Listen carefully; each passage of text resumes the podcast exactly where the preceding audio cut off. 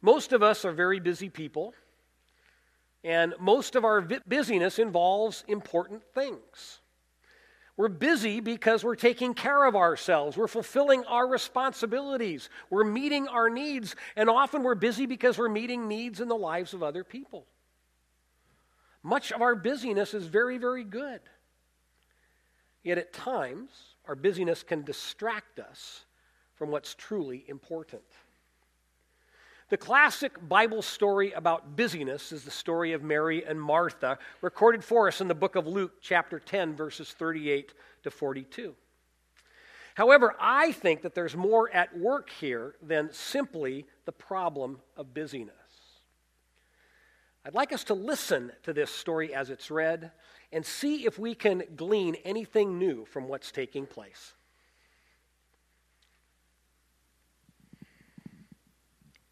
As Jesus and his disciples were on their way, he came to a village where a woman named Martha opened her home to him.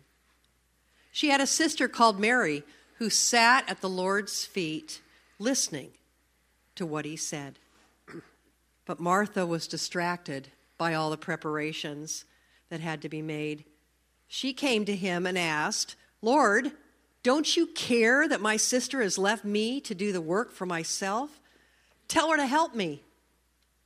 Martha, Martha, the Lord answered, You are worried and upset about many things, but few things are needed, or indeed only one.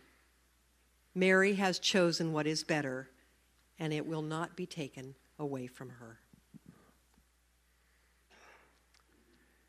Here's the typical lesson that we take away from this passage Martha is too busy. She's consumed by her busyness, and it means then that she misses the opportunity to spend time with Jesus.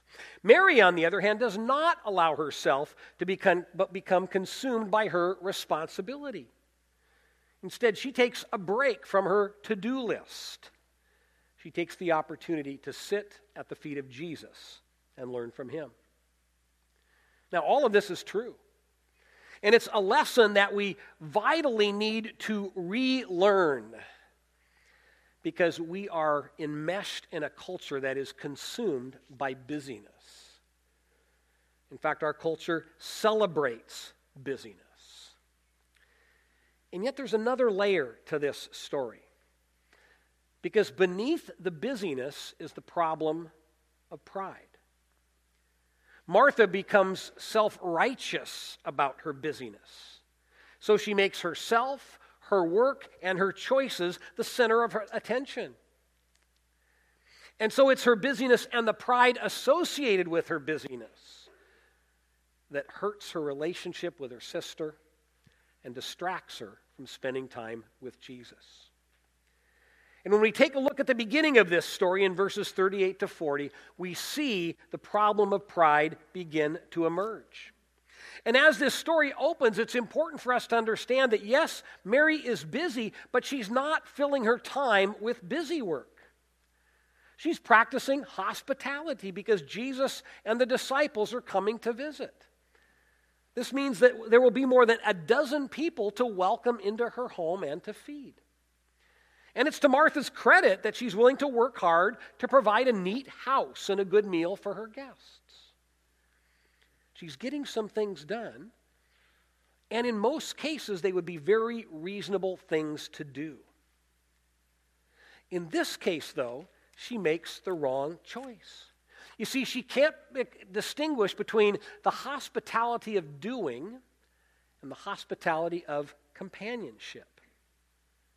And on this night, with Jesus coming to visit, the priority is companionship. The priority is to spend time with Him. So tonight, the house doesn't have to look perfect, and the meal can be good but simple because the goal is not to enjoy a food feast at the table. The goal is to enjoy a spiritual feast in the presence of Jesus. Martha gets it wrong. At the outset, though, she doesn't yet realize this, so she assumes that she's made the right choice. And we all know how dangerous it is to make assumptions. Well, that's bad enough, but Martha compounds her mistake by getting angry at Mary. Mary's made a different choice about how to invest her time that night. For Martha, though, Mary's choice is not just different, it's wrong. And this is where pride begins to creep in. Now, to get a grasp on this, I'd like us to try and imagine the scene. Let's picture ourselves there in that home in first century Israel, the home of Mary and Martha. And Jesus is in the room there and he's speaking to his followers. No doubt he's teaching them some things about the values and the principles of the kingdom of God, as he usually does. Jesus would be sitting down, and the disciples would be sitting around him, some of them on chairs, some of them on the floor. And Mary is right there. Mary gets herself close to Jesus, sitting at his feet. Mary is eager to listen and to learn, like everyone in that room, except for Martha. Martha's not sitting, she's scurrying around managing the details. So she's probably tidying up the house and she's tending the food on the fire and she's making sure that the table is set so everyone has a place. And as she moves around taking care of the tasks that she has made a priority, I can just picture her looking over at Mary. Mary, who's sitting still. Imagine Martha looking at her with a growing scowl on her face, getting increasingly upset with Mary's inactivity allowing the frustration and resentment to build within her. We know what that's like, don't we? We see someone doing something that we don't like or disagree with, and we start to just get all resentful. We may not say anything at first, but we have that little conversation going on in our head. And we're saying things to ourselves that really don't help, they just throw more fuel on the fire. Now, however, it happens for Mary, she eventually reaches her boiling point, and then she speaks up. Yet she doesn't gently pull her sister aside for a private conversation. She doesn't walk over to the door and go, Psst, Mary, come over here, let's chat for a minute. Instead, she makes a public scene. And when she does, things go from bad to worse. I spent a lot of time pondering this passage during the week, and I realized that there are at least five bad choices that Mary makes. And most of them are shaped by pride. Now, first, when we have a problem with another person, the best way to resolve that conflict is to go directly to that individual. The worst thing we can do is to talk to someone else about it who's not directly involved because we create a messy communication triangle. And you and I often do this in our own relationships, even though we know better. And Martha should know better. But she makes a major relational mistake. Instead of talking personally with her sister, she drags Jesus into the issue, and she even acts as if somehow it's his problem to solve. This clearly is not going to help the relationship between these two women. And that's just the first bad decision that Martha makes. Second, she speaks publicly to Jesus about this in front of the guests. All that's going to do is humiliate Mary. The only reason to do that is to build herself up at the expense of her sister. And third, Martha makes herself the center of attention. It's true that her words are aimed at Mary, but it's really about her as well. Martha wants everyone to know just how hard she's working. And fourth, Martha implies that her choice is right and that Mary's choice is wrong. Even worse, she doesn't want to discuss these differences. She just wants Mary to submit to her choice. And yet, Mary's behavior is not immoral or unethical or illegal or ungodly. So, there is no valid reason to simply dismiss her actions, her decisions, as worthless or wrong. And this is a really, really critical point for you and I to grasp. When we condemn the decisions of another person without making any effort to understand why they've made those choices, then we are acting with incredible arrogance. And I wish we could get a handle on it because this kind of attitude is so rampant in our culture today. This kind of attitude permeates our world, and it's at the root of so much of our public discourse, and it's at the root of so many relational difficulties. And far too often, politicians and commentators and citizens and believers, we've stopped trying to understand other people who make different choices than we do. We've stopped having conversations. And instead, like Martha, we just make pronouncements and we issue demands. We're not interested in what other people think because we know we're right and they're wrong.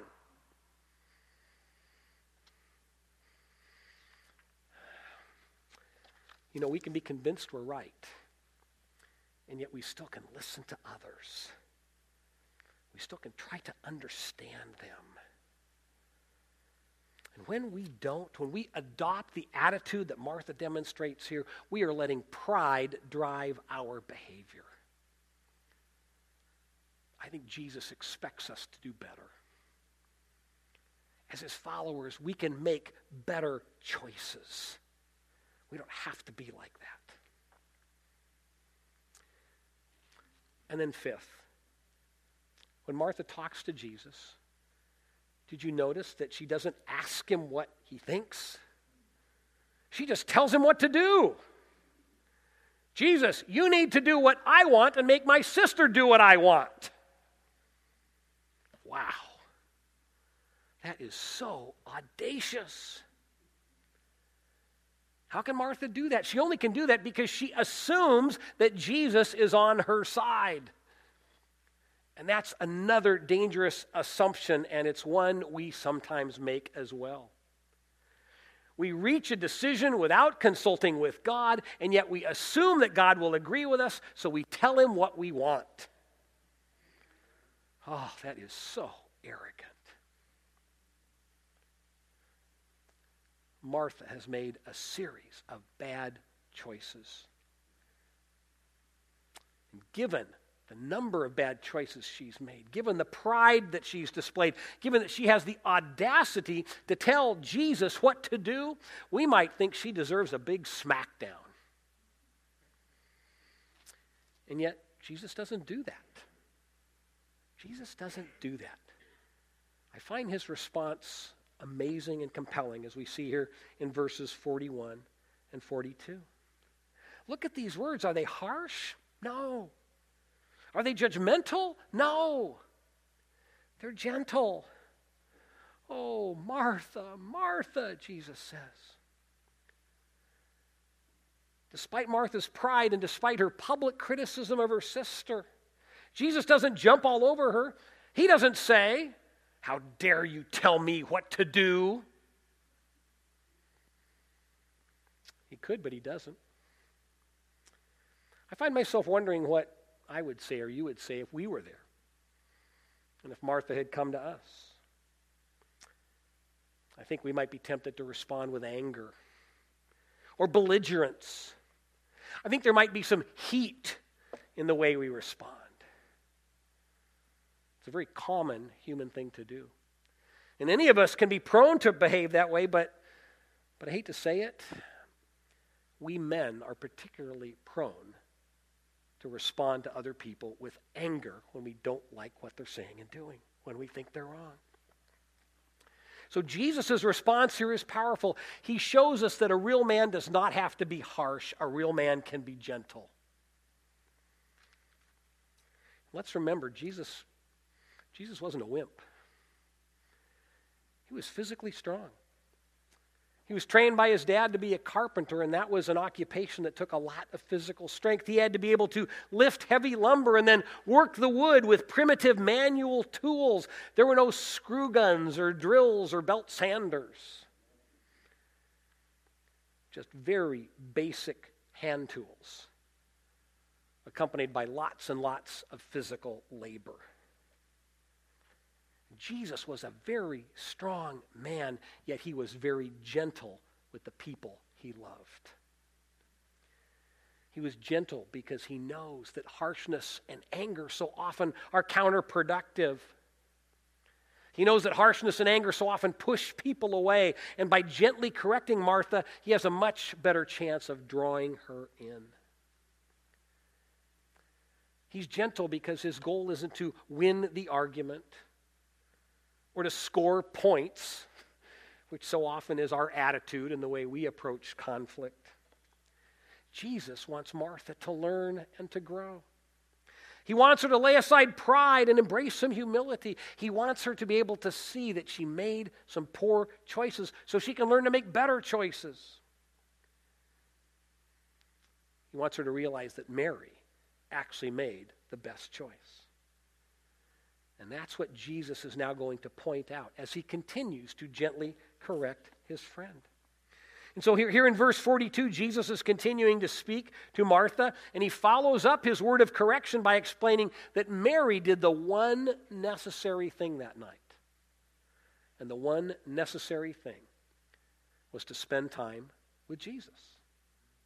Everything else was secondary.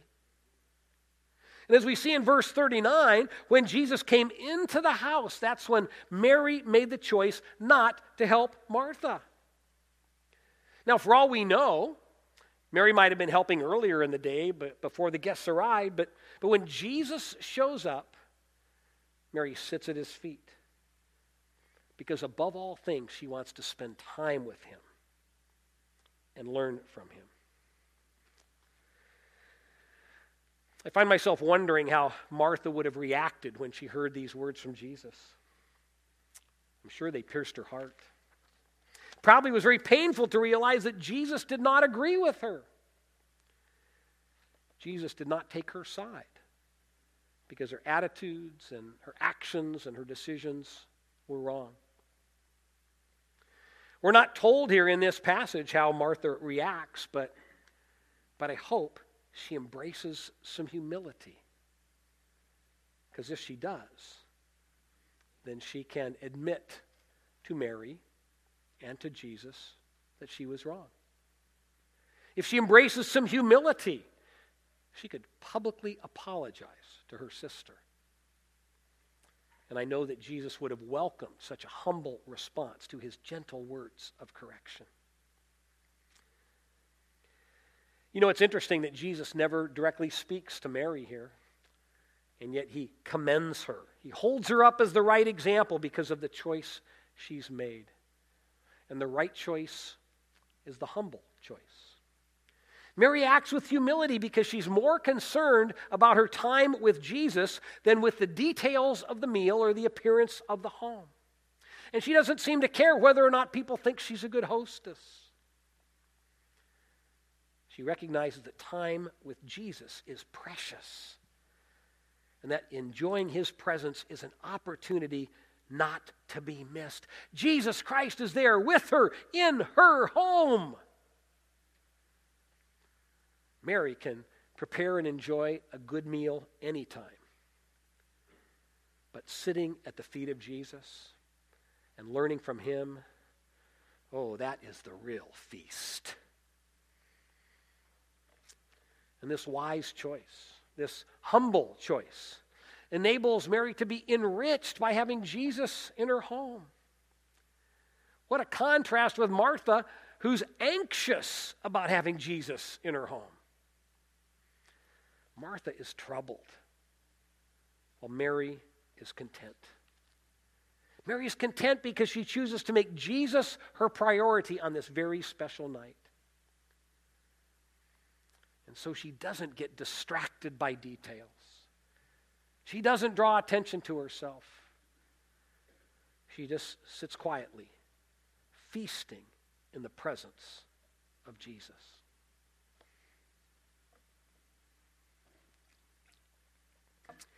Now, you may have noticed that I titled this message Prayer and Feasting. But you also might have noticed that prayer never even is mentioned in this passage. You might be wondering, is he nuts? Well, no, I don't think so. I actually do think that there's something we can learn about prayer from this story. And this becomes clear if we ask a simple question How do you and I follow the example of Mary and sit at the feet of Jesus? We do it through prayer. Mary was privileged to have Jesus physically present with her. We don't experience his physical presence in the same way, and yet we can make the same choice Mary did, and we can sit at the feet of Jesus, and we do that each time we pray. And yet, when we make that choice to be with Jesus, then we face the same challenges Martha faced the problem of busyness and distraction. And like her, I am sure we can justify all the things we do to fill our schedule. Like Martha, we might even become prideful about all that we have on our plates and prideful about the way we're fulfilling our responsibilities. And we can let all of these things distract us from meeting with Jesus. We need to make time during the week when we can lay aside our busyness, when we can lay aside our pride, and perhaps it's pride in our busyness, and instead set aside time to simply soak in the presence of Jesus. He wants our time with Him to be a spiritual feast, and yet it won't be if we're distracted like Martha. It will be we sit in His presence like Mary. Eager to learn, eager to listen, eager to simply be with Jesus. I want to encourage you to find time for Jesus this week. Find a place where you can sit in quiet and visualize Jesus. Imagine him there with you. You're sitting at his feet, and imagine him being physically present with you. Then open your Bible and read a passage and pray and share what, what's on your heart with God. And then don't rush away. Just sit. Sit quietly in an attitude of prayer. And listen for that small, still voice of the Holy Spirit to see what He might say to you. And yet, even as we try and do something like that, distraction comes in. It is so easy to get our minds off of what we're trying to do. Our minds oftentimes become a, a, flame. And sometimes it happens for me. I'm trying to pray, and all of a sudden the to do list pops into my mind. Don't forget to run that errand. You got to get ready for that meeting later today. And on and on and on. And it can interrupt and even corrupt my time of prayer. That describes you. If when you try to pray, your mind keeps up bringing things you feel you have to do, here's a tip I learned from a friend. Whenever he sets aside time to meet with Jesus, he lays a big pad of paper next to him. And on the top of it, he writes in large letters, for later, after I have met with Jesus. And he reads the Bible and he prays, and then a thought will come in about something that he needs to do. He just quickly goes over and he writes it on that sheet so he won't forget about it. Knowing he won't forget about it reduces his anxiety. As he writes that down, he sees those big letters at the top of the sheet reminding him that this moment is for Jesus, not for busyness and then he steps back into his time of prayer. It's his way of managing distractions so that he can enjoy his time with Jesus. Because he doesn't want to be like Martha, who was ruled by distractions. He wants to follow the example of Mary and just soak in the presence of Jesus. And the reality is this there always, always will be other important and necessary things to do in our lives. Yet sometimes those necessary and important things must wait. They must wait so that we make time for what is most necessary to sit, to pray, and to feast in the presence of Jesus.